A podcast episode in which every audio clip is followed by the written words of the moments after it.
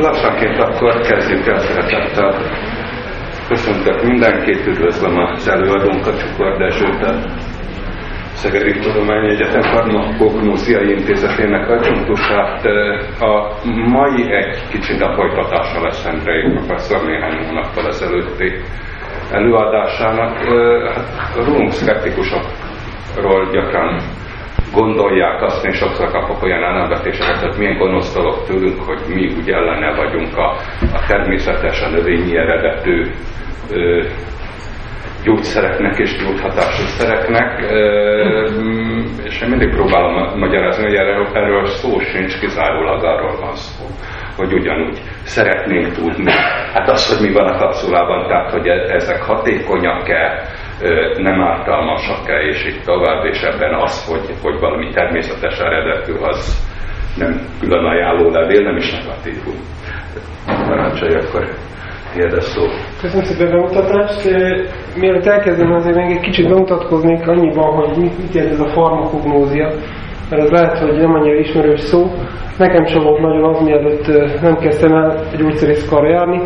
Ez a gyógy, gyógyszerismeretet jelent, abból az időből származik, amikor még a gyógyszerek nagy része növényi eredetű volt. Aztán persze az élet, meg a tudomány, meg a gyógyszeripar változott, ma már a gyógyszerek nagy része nem úgy növényi, hogy nem egy növényi kivonatot vagy egy darált növényt raknak a kapszulába és a tablettába. Ma már a gyógyszerekkel sok más tudományág és intézet foglalkozik. Hát nekünk a nevünk megmaradt farmakognóziának, de ma már gyakorlatilag leszűkült a természetes eredetű anyagok és a növényi vegyületek vizsgálatára. Tehát ennyi bevezetőként. Egyébként az, hogy gyógynői jelenes vagyok, vagy gyógynői jelenesek vagyunk, ezt mi is sokszor megkapjuk, amikor például kétségbe vonom azt, hogy egy adott növénytől teljesen elmúlik a rák, vagy egyik napról a másikra megszépülünk, elmúlnak a ráncaink, akkor azt mondom, hogy ez ilyen nincs, ez nem valós, akkor általában még saját rokonaimtól is volt, hogy megkaptam, hogy ilyen gyógynövények ellen vagyok. Ami egy kicsit furcsa, szerintem. De vannak ilyen érvelések. Szóval a mai előadásom ö, elsősorban minőségvizsgálatokról fog szólni, mégpedig növényi ö, eredeti készítmények minőségvizsgálatáról, amire úgy vélem, hogy szükség van, mégpedig azért, mert vannak olyan tévhitek a társadalomban, amelyek nagyon sok embert veszélybe sodornak. Ezek a tévhitek közé tartozik, a növényekkel kapcsolatos tévhitek közé tartozik, hogy ami növény eredetű, az enyhe hatású, annak nincsenek mellékhatásai, azt nyugodtan lehet szedni, szemben mindazzal, ami, ter, ami mesterséges, mert az viszont nagyon veszélyes és súlyos mellékhatásai lehetnek. Azok, akik ebben a, az alaptalan tévhitben élnek, gyakran hajlamosak mindenféle kontroll és önkontroll nélkül beszedni természetesnek vélt készítményeket, és hogyha ezeknek a minőségét nem ellenőrzik megfelelő módon, akkor az emberek veszélybe sodródhatnak. Na ez volt a indító rúgója annak, hogy mi elkezdtünk foglalkozni a növény eredetű készítmények minőségvizsgálatával. Mielőtt a részletekbe mennék, azért egy kis bevezetőt tartanék, hogy mik is ezek a készítmények. Hát ha csak elmegyünk a boltba, mondjuk egy szupermarketbe, vagy egy drogériába, vagy akár egy patikába is, látunk nagyon sok dobozt, amelyek lehet, hogy elsőre nagyon hasonlóan tűnnek, sokszor még ugyanaz a növény is van bennük, ugyanakkor a minőségük és az egyéb jellegzetességeik gyökeresen eltérhetnek. Ezek között vannak gyógyszer jellegű készítmények, ide tartoznak a gyógyszerek, hagyományos növénygyógyszerek, gyógytermékek, orvostechnikai eszközök, ezeknek a, az elkülönítésében nem mennék bele. Ami közös bennük az az, hogy gyógyhatással javasolhatók, használhatók, mégpedig azért, mert erre engedélyezték őket. Ez nem azt jelenti, hogy csak ezek a termékek fejtenek ki gyógyhatást, másnak is lehet gyógyhatása, de ezekről bizonyított, és ismert az is, hogy milyen módon ártalmasak az emberi szervezetre. Tehát tudjuk azt, hogy hat, és azt is tudjuk, hogy a mellékhatása van, akkor az, az pontosan mit jelent. Aztán vannak olyan termékek egyre jelentősebb számon, amelyek nem gyógyszer jellegűek, ezek inkább élelmiszer jellegűek, így mondanám. Ezek között vannak klasszikus élelmiszerek, ilyen élelmiszer, tehát élelmiszerekben is vannak gyógynövények, és vannak olyan élelmiszerek, amik viszont nem élelmiszernek néznek ki, sokkal inkább gyógyszernek. Ezek az étrend kiegészítők, amelyek ugyanúgy lehetnek tabletták, kapszulák, mint a gyógyszer jellegű termékek. Na ezek azért térnek el nagyon jelentősen a fentiektől, mert ezekre az étrend kiegészítőkre gyógyhatás, ezekkel kapcsolatban gyógyhatás nem állítható, mégpedig azért nem, mert a gyógyhatást nem kötelező igazolni, és az esetek zömében az étrendkiegészítőkről a gyógyhatást nem is igazolják. Ezt mondjuk, ha venni a pénzt és a fáradtságot a gyártók, forgalmazók egy része, akkor megtehetnék, csak sokszor nincs, a meg, nincs meg a megfelelő tőke. Tehát röviden nem feltétlenül igaz az, hogy egy étrend kiegészítő az alatta marad egy gyógyszernek, viszont ez a dolog, hogy ugyanazt tudja, mint egy gyógyszer, nincs bebizonyítva, és hát nyilván otthon nem fog senki klinikai vizsgálatot végezni, ezért nem is bizonyosodhat meg róla. Ezért, hogyha valami baj van és meg akar gyógyulni, akkor akkor megy hát biztos rá, hogyha valamilyen gyógyszer jellegű készítményt vásárol. Ez egy szempont, amiben különböznek, de van más is. Mégpedig az a másik fő különbség, hogy hogyan kerülnek forgalomba, és a forgalmazásokat kifelügyeli. Amit ott narancsárgával jelöltem, ezek az, az említett gyógyszerjelölő készítmények, ezeket az országos gyógyszerészeti intézet engedélyezi, és a forgalmazásokat ugyanez az intézet ellenőrzi. Hát ez most neki ilyen bonyolult neve van, hogy Gyemszi Ogyi, és nem feltétlenül meg hogy ennek a rövidítése. Lényeg az, hogy az gyógyszerészeti intézetnek a felügyelete alá tartozik. És itt engedélyezésről van szó, tehát nagyon be kell bizonyítani mindaz, amit a termékről állítanak, az úgy is van. Alatta van egy ilyen átmeneti kategória, ami még mindig az gyógyszer jellegű, közé tartozik ezek az úgynevezett orvostechnikai eszközök, ami már nem az úgyi felhatóság alá tartozik, ez egy egészségügyi ellenőrzési és közigazgatási hivatal nevű szervnek a, a nyilvántartása alatt van. Itt már egy kicsit felfújított engedélyezés történik, tehát nem kell olyan szintű bizonyítékokat biztosítani, mint a földfi narancsága színű termékeknél, de itt is van valami fajta engedélyezés. Az élelmiszereknél, ugye azokon belül az étrendkiegészítőknél viszont nincs engedélyezés, ott van egy felügyelő szerv, az Országos Tiszti Főorvosi Hivatal, de klasszikus értelemben nincs, és hát legalul vannak ezen a piramison az úgynevezett egyéb termékek, amit egyszer nem tudunk hová besorolni, és hát ezek között vannak az illegális készítmények is. Tehát a csúcson vannak azok, amelyeknél a, a bizonyítékok a legmagasabb szintűek, lent meg ahol, amelyeknél meg a legalacsonyabb ugyanez. Ugye ez hogy néz ki számokkal? Szép nagy számokat mutatok, hát gyógyszerből van legtöbb, ez a 25 ezer egy kicsit ijesztő szám, de ebben persze benne van az is, hogyha valamiből van 10 szemes, meg 20 szemes, az, az már kettőre számít. Ha azt nézzük, hogy hány féle gyógyszer van, akkor olyan 6-8 ezer körül lenne ez a szám.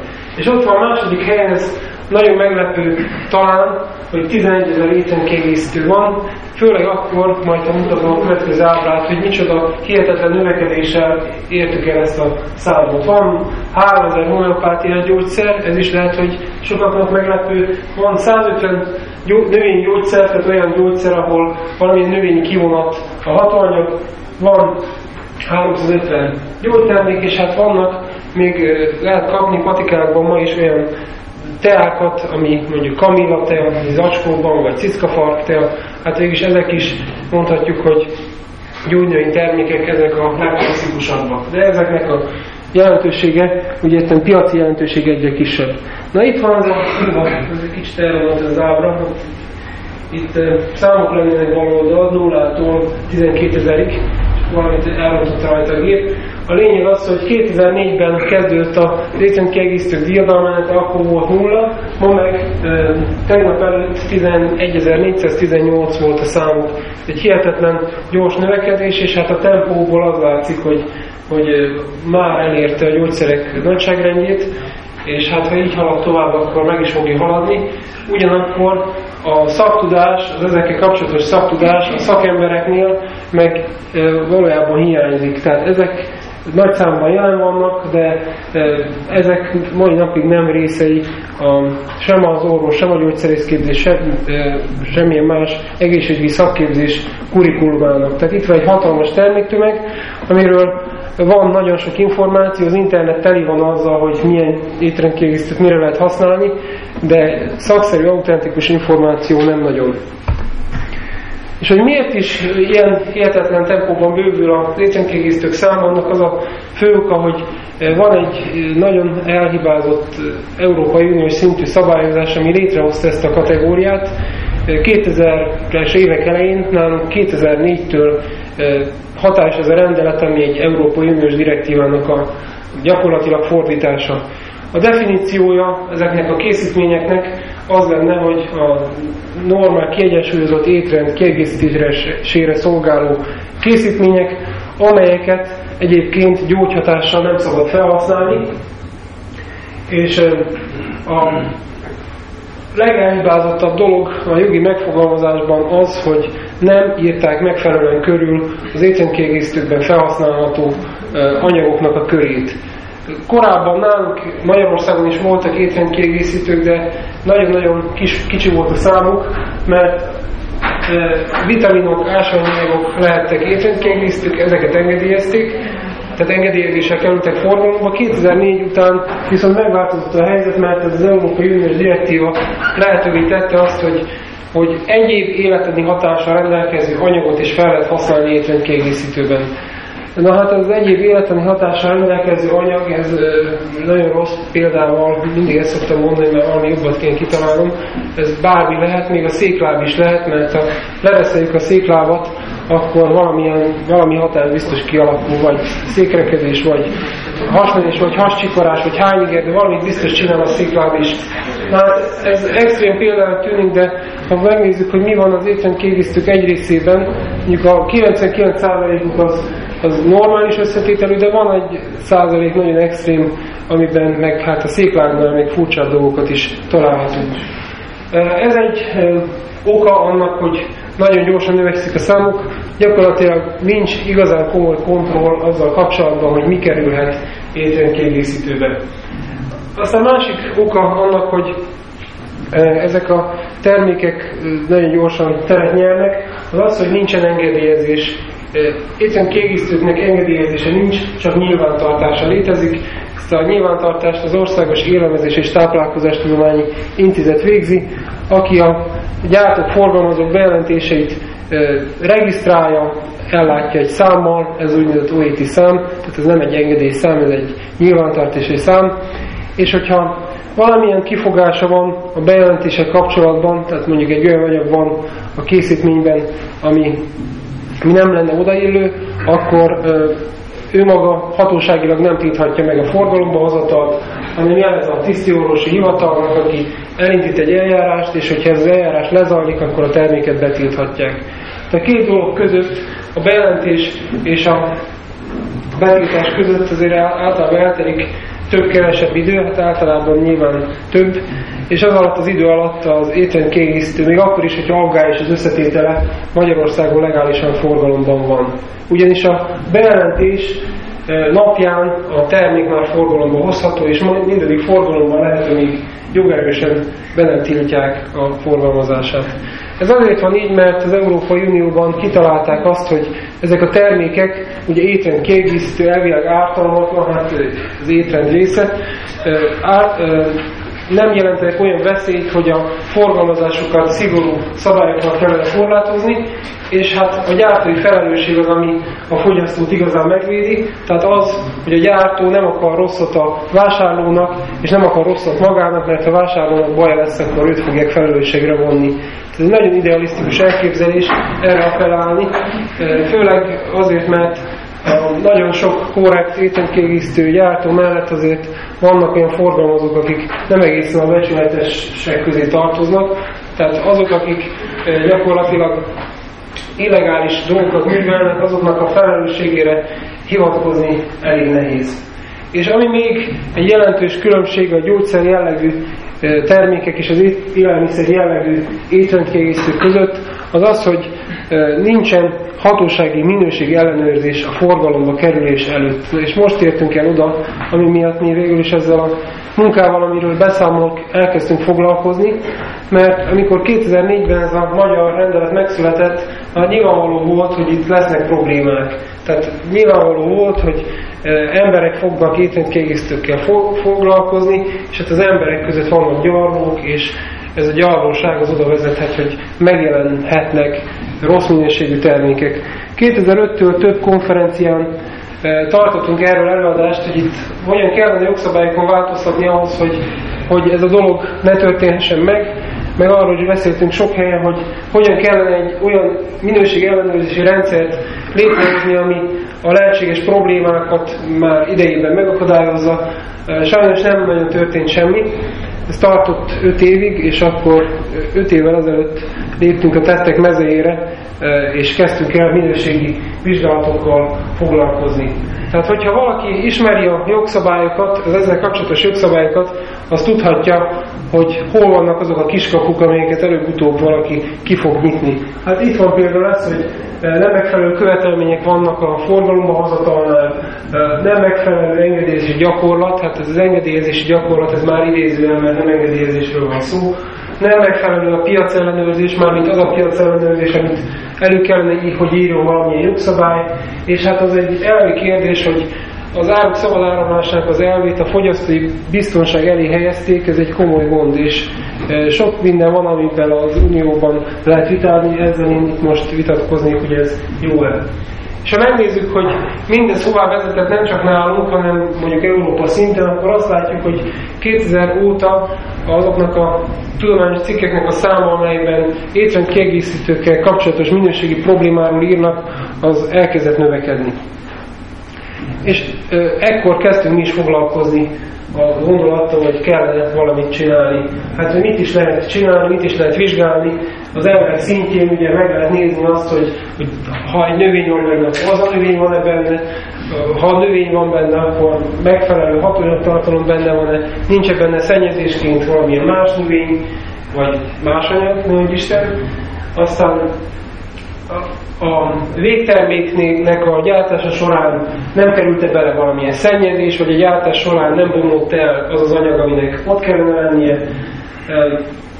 És hát a ellenőrzési gyakorlatnál próbáltunk oly módon eljárni, ami sajnos a hatósági ellenőrzések követelményei között nem szerepel, hogy az ellenőrzés az legyen releváns, tehát olyan dolgot nézzünk, aminek van értelme, és legyen adekvát,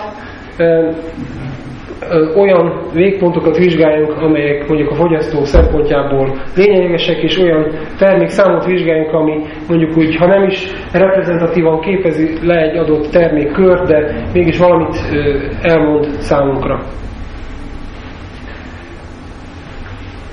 Sajnos ezt hozzá kell tennem, hogy itt most lehet, hogy negatív, nagyon negatív kép fog kirajzolódni ezekről a termékekről, ezekről az étrenkiegészítőkről, ez abszolút nem lenne a szándékom. Én most a problémákról számolok be, annak olyan gyártók, forgalmazók, akik nagyon tisztességesen igyekeznek jó terméket előállítani, de azt kell, hogy mondjam, hogy ebben a környezetben ők vannak hátrányban, mert aki arra fordít pénzt, energiát, hogy biztosítsa a termékének a jó minőségét, az eleve már rosszul jár legalábbis anyagilag azzal szemben, aki ilyenre nem nagyon költ. Tehát ezt tudni kell, és ezt már az elején elmondom, itt most nagyon sok negatív példa lesz, hiszen arra mutatnék rá, hogy mik a problémák, az elég unalmas előadás lenne, hogyha itt egymás után hoznám a példákat, hogy mi az, ami rendben van. Ezt is lehetne, de akkor meg nem három órára kellene itt készülnöm az előadással, hanem kellene hozni minimum hideg élelmet magunkkal. Na, milyen vizsgálatokat is végeztünk mi? Végeztünk azonosságvizsgálatokat, hatóanyagtartalmat mértünk, ha hatóanyag nem ismert egy növénynél, akkor markeranyagokat vizsgáltunk, olyan anyagokat, amely egy adott növényre jellemző, és ennek a kimutatásával a növény azonosítható a termékből, sőt a növénynek a mennyisége is mérhető. Néztünk szennyezőanyagokat, egyes esetekben biológiai hatást is vizsgáltunk, és hát olyan primitív vizsgálatokat is végeztünk, például a töltőtömegnek az ellenőrzése, vagy az adagolás egységességének a vizsgálata, sőt még mikrobiológiai szennyezés vizsgálatra is sor került egyes esetekben. 2010-ben kezdődött ez, most ott tartunk, hogy kb. 50 termék vizsgálatával végeztünk, ennél most már mondhatom, hogy több. 18 nem megfelelő minőségű termékkel kapcsolatban tettünk bejelentést a hatóságokhoz. Ezeknek a bejelentéseknek egy része már valamilyen döntéssel lezárult, más része folyamatban van, és hát többször voltunk mindenféle ilyen fórumokon, ahol jogszabály változtatással kapcsolatban tárgyaltunk. Hát nagyon úgy néz ki, hogy amit itt csináltunk és energiát tettünk bele, annak ma még túl sok ö, haszna vagy hozamot nincsen. Kezdjük akkor az elejéről, a legprimitívebb vizsgálattal megnéztük, hogy egy kapszula annyi, amennyit ráírnak. Tehát nagyon egyszerű, ez nem kell semmi bonyolult műszer, mert sokszor, amikor erről van szó, hogy miért nem ellenőrzik a termékeket, akkor azt mondják a, azok, akik mondjuk végezhetnének ilyen vizsgálatot, vagy mondjuk más is ilyen kifogást tesz, hogy hát nincs rá pénz. Hát mondjuk egy, van egy amerikai mérben, akkor meg lehet mérni már is, hogy annyi van-e a kapszulában, mennyit ráírnak. Itt a feketével különböző termékeknek a deklarált kapszulatömegei vannak, alatta pedig a mért adatok, mi 10 kapszulát mértünk, és pirosra az átlag. Hát az látható, hogy kevés kivétellel a piros, az az átlag, a mért átlag az mélyen a deklarált alatt marad, és a szórás is nagyon nagy. Ez nem felel meg annak, amit joggal elvárhatnánk egy-egy készítménytől. Miért van az, hogy az egyikben mondjuk 300 mg van, másikban pedig 190, hogyha azon ráírva, hogy 350. Tehát ez már egy problémás dolog. Persze ettől a ö, fogyasztónak baja nem lesz, legfeljebb mondjuk a pénztárcel károsodik, mert kevesebbet kap, mint amennyit várnak. Tehát kevesebb is van sok termékben, valamelyik mondjuk példaértékűt az utolsónál látszik, hogy itt a szórás is kicsi, és az átlag is megfelel a deklaráltnak, de van, ahol viszont már itt vannak problémák. Aztán vannak, hogy mutassak egyértelműen jó példát, olyan termékek is, ahol nincsen probléma. Az ábra értelmezésében nem mennék bele, csak annyit mondanék, hogy szója tartalmú tehát ilyen szója, izoflavon tartalmú termékeknek a, a hatóanyag tartalmát néztük, ugye ott lehet tudni, hogy konkrétan a kivonatban ezek a izoflavon fitoösztrogének fejtik ki a hatást, ezeknek a mennyiségét mértük, és gyakorlatilag az általunk vizsgált termékekben a hatóanyag tartalom az megfelelt annak, amit deklaráltak. Hát, hogy ez miért van így, ennek több oka lehet. Az egyik az, hogy mind nagyon becsületesek voltak ezek a gyártók, de hát az is ott van az okok között, hogy ezekről a készítményekről azért olyan nagyon csodálatos hatásokat nem állítanak, ami miatt mondjuk valamilyen egyéb anyaggal hamisítanák, és maga az alapanyag nem is annyira drága, hogy emiatt ezt kispórolja mondjuk az, aki a pénzével akar spórolni. Tehát ezekkel minden rendben volt. És akkor rögtön az következne, ami a legneuralgikusabb része ezeknek a vizsgálatoknak, ezek a férfi szexuális teljesítmény fokozó termékek. Itt képeket is mutatok, mivel itt hatósági bejelentés történt a készítményekkel kapcsolatban, és némelyiknél már döntés is született. 2010-ben 2010-ben 10, 2011-ben 6 készítményt vizsgáltunk meg. 2010-ben a 10-ből 8 termékkel volt valamilyen probléma. Általában a probléma az volt, hogy bár ezek növényinek mondott termékek, tehát 100%-ban növényi, mindegyikben, amivel probléma volt, valamilyen szintetikus anyag volt, vagy pedig jó himbin, ami szintén egy ilyen szexuális teljesítmény fokozó, vagy pedig nagy mennyiség koffein.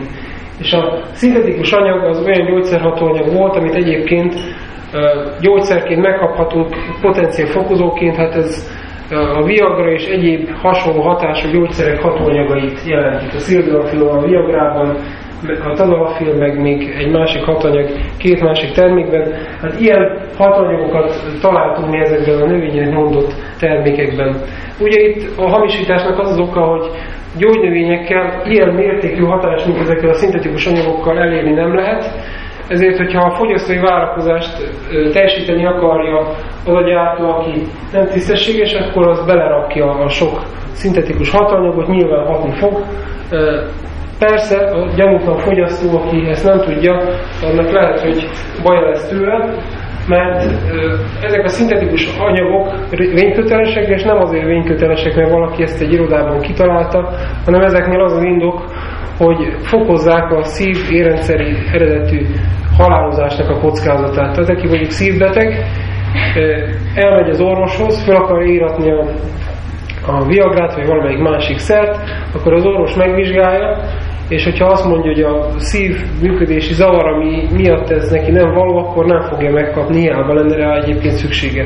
Na ugyanaz az ember lehet, hogy elmegy egy boltba, megveszi azt, amire azt mondják, hogy nagyon jó és 100%-ban növényi, és ahelyett, hogy mondjuk kapna egy 25 mg-os dózist, egy kezdő dózist, a hatóanyagból kap egy olyat, amiben van 140 mg. Mert ilyet is találtunk a készítmény között, hogy a hatóanyagból, aminek a kezdő dózisa 25 mg, abból a növényiben, az idézőjeles növényiben volt 140 mg. Tehát ez egy hatalmas nagy különbség, és hatalmas nagy veszélyforrás. Hogy ez hány ember károsítottak az ilyen készítmények, szerintem ez egy rejtett dolog. Tehát nyilvánosan erről nem lehet hallani, viszont tekintettel arra, hogy sokan erre nem is gondolnak, illetve egy elég szenzitív témáról van szó, lehet, hogy egy-egy rosszul lét lezajlik anélkül, hogy ez bárkinek a tudomására jutna.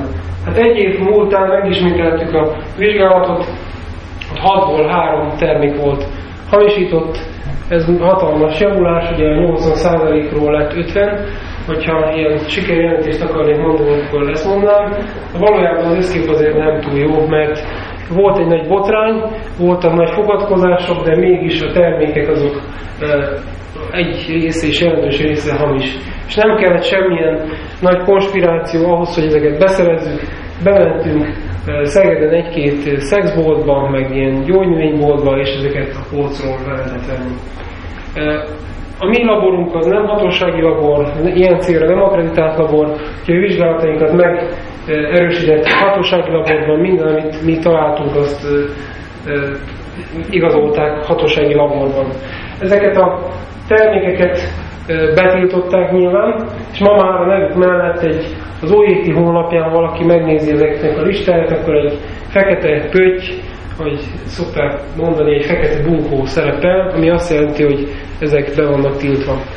A baj az, hogy mondjuk ezt nem biztos, hogy mindenki jól tudja értelmezni, de még komolyabb baj az, hogy előtte, mielőtt a vizsgálataink lezajlottak, a 90%-uk nem előtt egy zöld pipa szerepelt. Zöld pipa pedig azt jelenti, hogy a termék bejelentése, tehát az, amit egy papíron beadnak róla, az megfelel a követelményeknek. Tehát papíron minden rendben van, a bejelentésnél minden rendben van, de ha megnézzük, hogy mi van benne, akkor viszont kiderül, hogy, hogy gondok vannak. Hát ez szerintem komoly probléma, és kritikája ennek a rendszernek, amit ez a e, már említett jogszabály hozott létre. A büntetőeljárás egyébként nem indul, egyik érintett termék forgalmazójával szemben sem. Tudomásom szerint szabálysértési eljárást folytattak le. Állítólag jövő évtől a BTK már ezt büntetni fogja, egyelőre még nem. Nyilván ez oka annak, hogy a botrányok ellenére még ma is, ha valaki megnézi ezeket a termékeket és beírja a Google keresőbe nevüket, akkor interneten egy-két percet meg tudja magának rendelni. Ez nem túl jó. És itt az előzőnél, most az, az ábra kimaradt, nem akartam húzni vele az időt, de azért érdekes az, hogy amikor kibontottuk a készítményeket, akkor a termékek egy részénél azt láttuk, hogy bár azon ráír, hogy ilyen, meg olyan, meg amolyan növény, de a kapszulát kibontva egy fehér port találtunk benne. Hát nyilván, ami egy fehér por, az nem egy növényi kivonat, mert a növényekben, mindegyikben a földfeletti részében van annyi klorofil, hogy a kivonata az nem fehér színű. Ez már árulkodó ez sem kell komolyabb műszer, hogy az ember gyanút fogja, hogyha kibont egy kapszulát. Na, hogy nehogy csak a férfiak, vagy a, igen, a férfiakról beszéljek, itt van egy termék, amit nők is és férfiak is szedhetnek, ez pedig egy fogyasztószer. Egyébként ezt egy férfi kollégám hívta rá fel a figyelmet, aki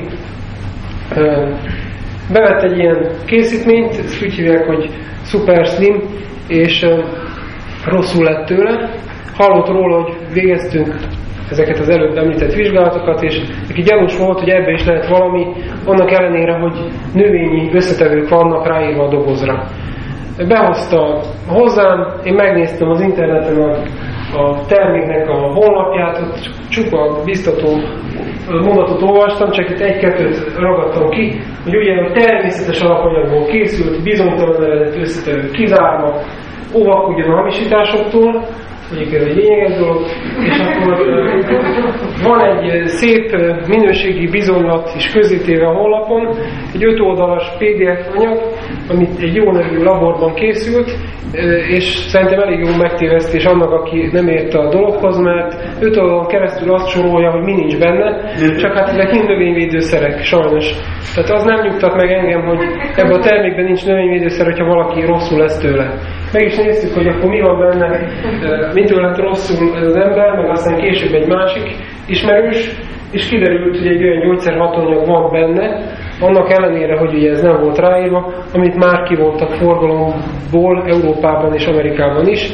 Szibutraminnak hívják, azért vonták ki forgalomból, mert ilyen magas vérnyomást, meg szívdobogásérzést, meg még ilyen szív érrendszeri rizikót idéz elő. Tehát pont azt, amit ez a két ember tapasztalt. Most én nem tudom megbecsülni, hogy ez hány embert érint, de azok körében, akik hozzánk fordultak, kettő ilyen ember volt. Tehát szerintem egy komoly, komoly probléma fordul, vagy komoly probléma forrása lehet egy-egy ilyen termék. És amikor mi elkezdtük ezt a potenciál fokozós dolgot, akkor azért némi fogalmata, hogy eredménye lett a dolognak, mégpedig az, hogy az ilyen kritikus termékeknek a bejelentésénél, ugye engedélyezés még mindig nem folyult a dolog, de a hatóság kér egy bizonylatot, egy labor bizonylatot, hogy az adott termékben nincsen mondjuk potenciálfokozó, meg ilyen-olyan gyógyszerhatóanyag. Na hát, amikor elindult ezzel a Superstream-mel kapcsolatban az eljárás, akkor Kiderült, hogy ennek a terméknek bizony ilyen vizsgálati jegyzőkönyve is van, nem csak ez a növényvédőszeres, ilyen is van, ami kimondja, hogy szibutramin, most a hátulról nem látszik, nem mutatható ki. Hogy is lehet ez? Hát a magyarázat az egyszerű, ilyen vizsgálatot egyszer kell végeztetni a bejelentés előtt, a papírt beadják, utána viszont azt csinál mindenki, amit akar, mert utána, amikor már forgalomban vannak a valós minták, akkor már hatósági ellenőrzés rutinszerűen nem nagyon következik be. Hát ez a helyzet ezekkel kapcsolatban, de ugyanilyen mondhatnék el erről a P57 húdia kapszuláról, ami elvileg egy kaktusz kivonat, meg is rendeltük, mert ott, itt is gyanús volt, szóltak, hogy, hogy ez is azért nagyon jó hatásos, megrendeltük, nem volt drága, az intézetünk címére, ki is hozta a futár, nem voltam elég szemfüles, mert aki átvette, az átvette a borítékot, és hát a borítékban számla az nem volt, úgyhogy hát ezt buktuk az árát, nem tudtuk így elszámolni. Lehet egyébként, hogy úgy kellene elindítani egy, egy ilyen eljárást, ezzel egy ilyen termékekkel kapcsolatban, hogy bejelentjük az adóhivatalnak, mert akkor lehet, hogy szigorúbban járnának el, hogy a számladási kötelezettség elmulasztása az náluk egy nagy bűn. Az, hogy van benne 15 mg szibutramin, az, az még nem annyira, az még inkább ilyen ennyi ennyi. Na itt is ilyen érdekes dolgokat lehet olvasni az internetes oldalán, hogy a termékkel kapcsolatosan a legmeggyőzőbb talán az, hogy ez idáig még egyetlen országban sem tiltották be, és egyetlen független kutatóintézet sem számolt be semmilyen káros mellékhatására. Na ez ma már megdőlt, de így volt. Aztán volt egy olyan vizsgálat is, amiben nem is annyira növényinek mondott termékeket néztünk, hanem olyan fogyasztószereket, amelyekről, tehát volt köztük olyan, amik növényinek mondott volt, ott volt a Superstream, ami megint vizsgálatra került a legutolsó szóban, de volt olyan termék, három termék, amire rá is írták, hogy gyógyszerhatanyag van benne, ezek Magyarországon internetes kereskedésben beszerezhetőek. Megnéztük, hát igen, ami rá van írva, az benne is volt.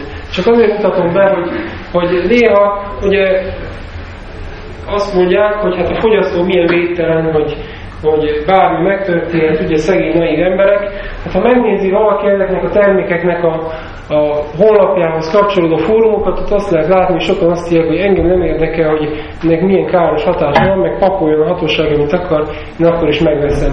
Na, ha valakinek ilyen hozzáállás után károsodik az egészség, akkor talán nem a hatósága hibás ezért. És én még azt az elvi kérdést is feltenném, hogy ilyenkor a társadalomnak a felelőssége és a feladata, hogy ez ilyen módon, vagy ilyen okból károsodott, egészségkárosodott embereknek a rehabilitációját finanszírozza. Ez tudom, hogy meredek, meg biztos, hogy sok más ellenérvet lehetne mondani, de amikor valaki tudatosan csinálja, akkor az nem mondja azt, hogy ő valaminek az áldozata. Ő leginkább saját magának az áldozata. Aztán volt még egy fogyasztószer, amit megnéztünk, egy szűzte kapszulát, ami úgy került elénk, hogy az egyik ismerősöm mondta, hogy ennek, ettől neki erős hasmenése van, és hogy mitől lehet ez. Én megnéztem, mi van benne. Semmi olyan nincs benne, ami hasmenést okozna normális körülmények között. Megnéztük megint, hogy mi van benne, mert ez a rossz szokásunk. Kiderült, hogy egy olyan növény van benne, ami erős hasonló hatású, aloénak hívják, nem az aloe géllel azonos, mert ugyanabban a származik, hanem egy hasonló anyag. Hát itt csak egy ritek kromatogramot raktam bele, van ennél az ütősebb bizonyíték is, de ez talán hát annyira látványos, hogy ez a, ez a szűzte a kapszula, ez pedig az aloének a kivonata, és ott az a jellemzetes narancsárga volt, az a has hajtó hatásért felelős fűanyag. Másik három ilyen hasonló növényt is mellé raktunk, az nem volt benne, olvói viszont igen.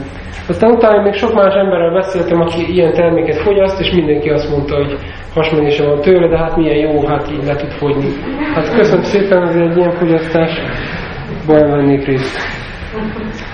Következő termékcsoport, ami más okból vált érdekes, ezek a grapefruit cseppek.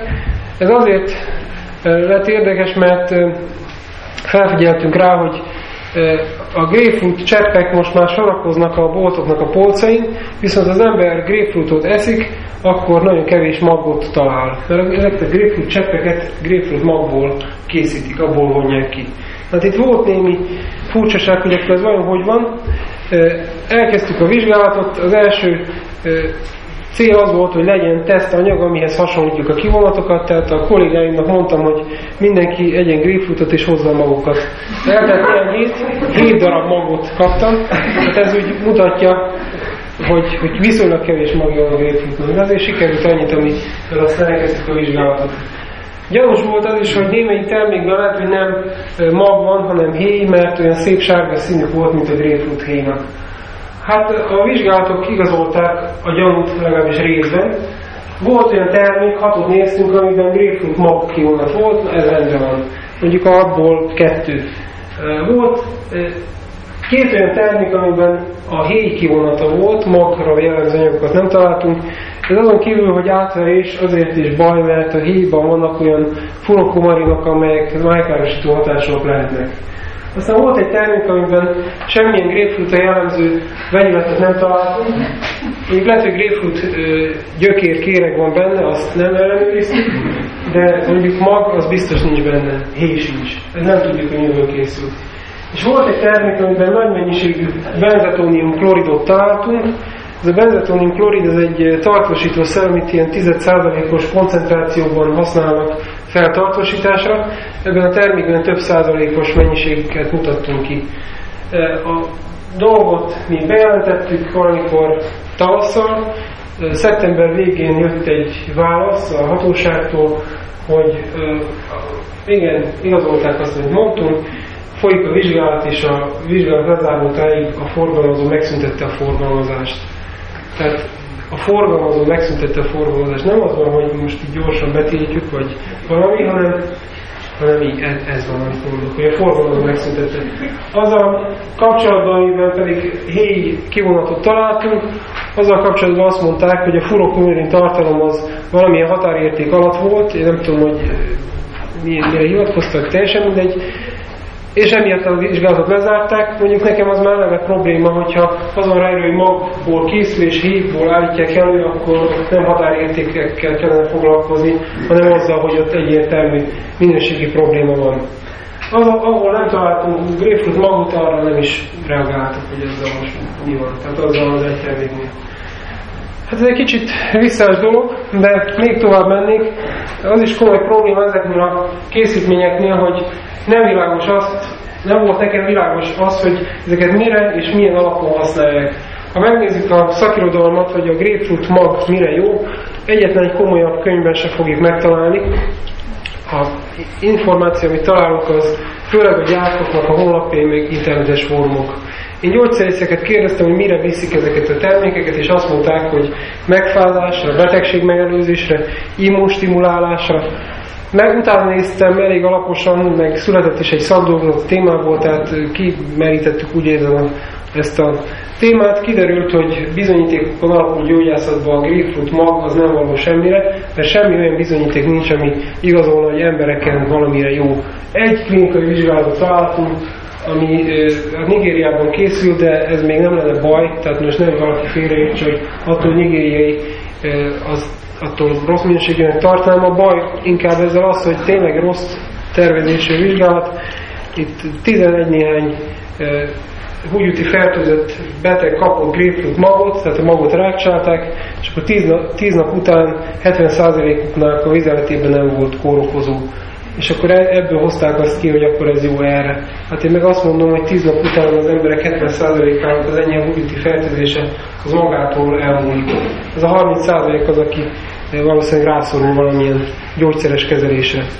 Szóval, ha azt nézzük, hogy mire való, akkor azt mondhatjuk, hogy úgy igazán semmire. Lehet, hogy egyébként jó, csak azt előbb be kéne bizonyítani, és ez még nem történt meg. És nézzük olyat is, amikor végeztünk egy vizsgálatot, és amikor hatást ellenőriztünk, antioxidánsnak mondott készítményeknek a szabadgyökfogó kapacitását mértük, hát ebben rögtön bele lehet kötni, hogy ez csak egy módszer, és még sok más módszer lehetne alkalmazni. Na hát ezzel a módszerrel, ezzel a szabadgyökfogó kapacitás méréssel mi azt találtuk, hogy a 8 ilyen szuper antioxidánsnak mondott termék közül egyik sem érte azt a hatás erősséget, amit a kontrollként alkalmazott C-vitamin elért. Ugye itt minél kisebb a szám, annál erősebb a hatás, Hát itt nagyságrendbeli különbség volt minimálisan a C-vitaminhoz képest, de volt olyan antioxidáns termék, ahol az egyes számú, ahol a szabadgyökfogó hatás egyáltalán nem volt, meg a, mondjuk a hetesnél sem. Tehát ilyen hatással ezek nem rendelkeznek, lehet, hogy más tesztekben mondjuk valamit csinálnának, de hogyha valami ennyire nem hat, akkor ott gyanús a dolog. Aztán azt is megnéztük ugyanezeknél a termékeknél, hogy vajon miért nem hat. Van-e bennük polifenol, mert a legtöbbnél erre történik hivatkozás. Megnéztük olyanokat, ahol rá volt írva a deklarált polifenol mennyiség, ez a három, meg megnéztünk olyat is, ahol nem. Érdekes módon, ahol rá volt írva, hogy van benne 10 mg, ott mi annak olyan kb. 20-30%-át mértük olyan terméknél, amit nem volt rájön semmi, itt megmértünk ilyen 20 50 mg-okat. Tehát nincs mindig összefüggés abban, hogy ráírnak-e valamit, vagy nem. Tehát néha, mire nem írják rá, abban több van.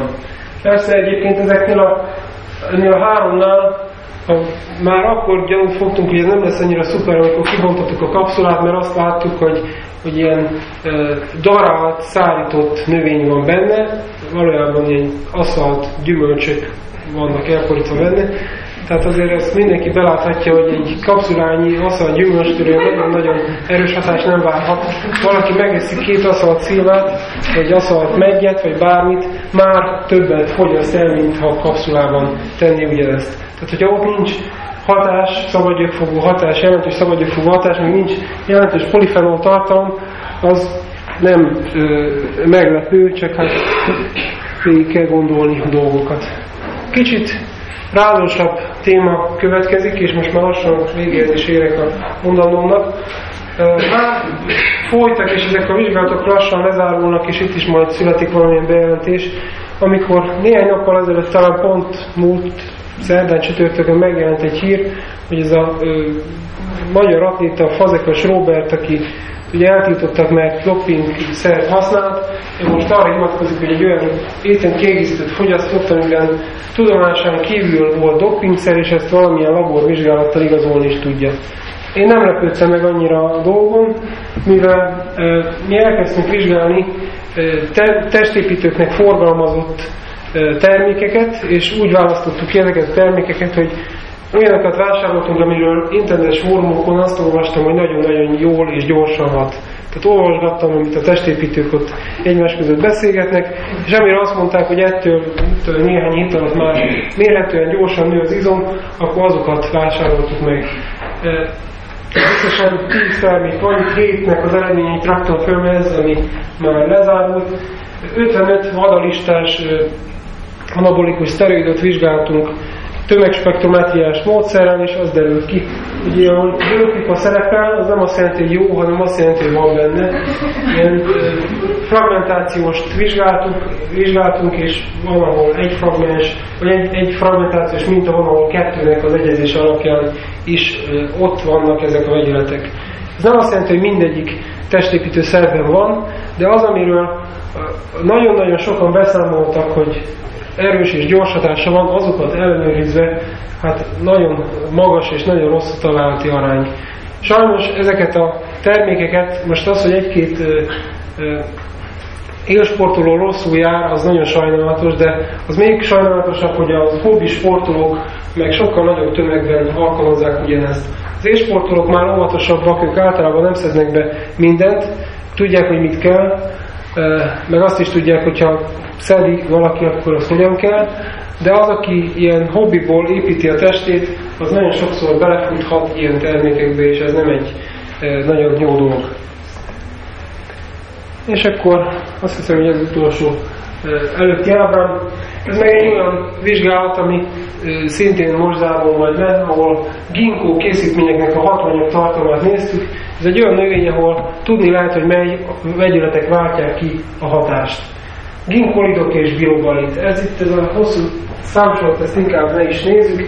Ez a lényeg itt a végén, ez az összeg, számok, illetve az, amit a terméket feltüntetnek.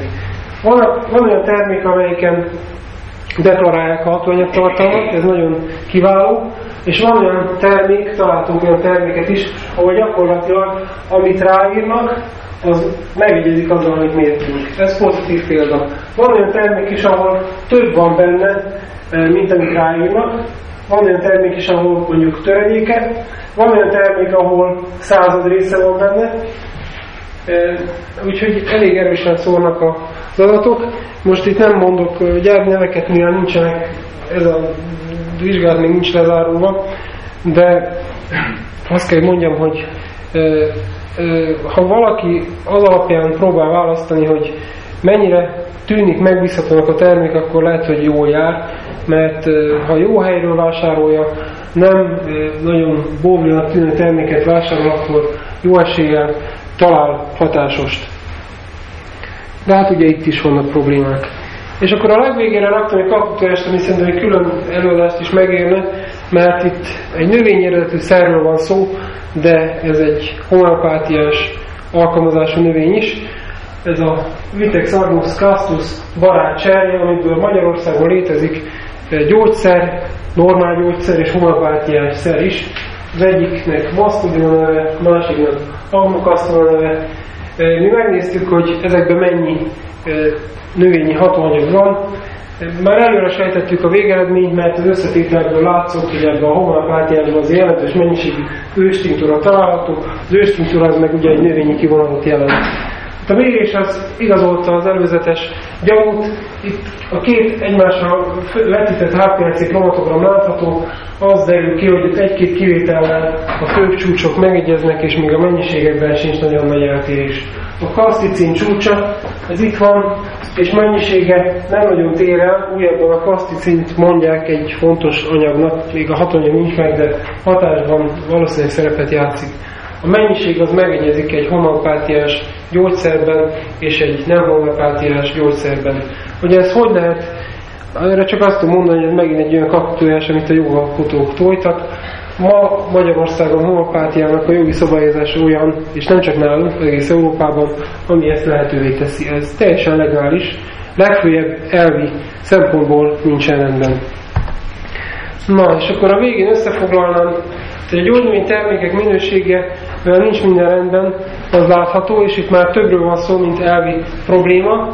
És az igazi gond az, hogy, és ezért is foglalkoztunk mi vele, hogy egy termékcsoportról mindig a legnegatívabb termékek alakítják ki a képet. Ez azért baj, mert hogyha a gyógynövény termékekről nagyon, ezekkel a termékekkel nagyon sok probléma lesz, akkor az emberek fejében egy idő után a gyógynövény meg a negatív hatás az rögzülni fog. Lehet, hogy ezzel az ilyen típusú tevékenységgel ezt a hatást mi fogjuk elérni, de az igazi célunk az az lenne, hogy, hogy a vizsgálatok hatására történjen valami, ami a hasonló eseteknek az előfordulását megakadályozza. Egyrészt ugye leáratodnak a gyógynövények, leáratódik egy termékkategória, az étrendkiegészítő kategóriája, ugyan, és még emellett egy csomó fogyasztó is veszélyben lehet a rossz minőségű termékek miatt. A jogi hátteret, hogyha változtatnák, akkor az egész dolog megoldódhatna, hogy ez miért nem változik, ennek az az egyik oka, hogy Európai Uniós szintű jogszabályváltoztást kellene csinálni, és amikor ilyet az ember felvet, mondjuk a jogalkotó körében, akkor mindig azt mondják, hogy hát, hát ilyet nem lehet. Hát mondom, miért nem lehet? Hát azt is emberek csinálták, ugyanúgy lehet visszafelé csinálni. De valamiért egy ilyen egyirányú útra került ez a dolog. Probléma az, hogy a hatóságilag, a, a, jogilag garantált hatósági minőség ellenőrzés az nem létezik, tehát az, hogy bemegy egy hatóság és levesz 10 terméket, és megnézi, hogy azokban mi van, ilyent most a jogszabály nem ér elő, ergo ilyen nincs is. Olyannal lehet találkozni, hogy elmegy egy hatóság, mondjuk a fogyasztóvédelem, és akkor megnézi, hogy a patikában rá van írva a dobozra, hogy hány forintba kerül a, kerül a szemránckémnek a kilója, és ha nincs ráírva ez a kilós egységár, akkor már rögtön büntetnek. Ez egy jó fontos tevékenység, de ez is szerintem legalább annyira fontos lenne.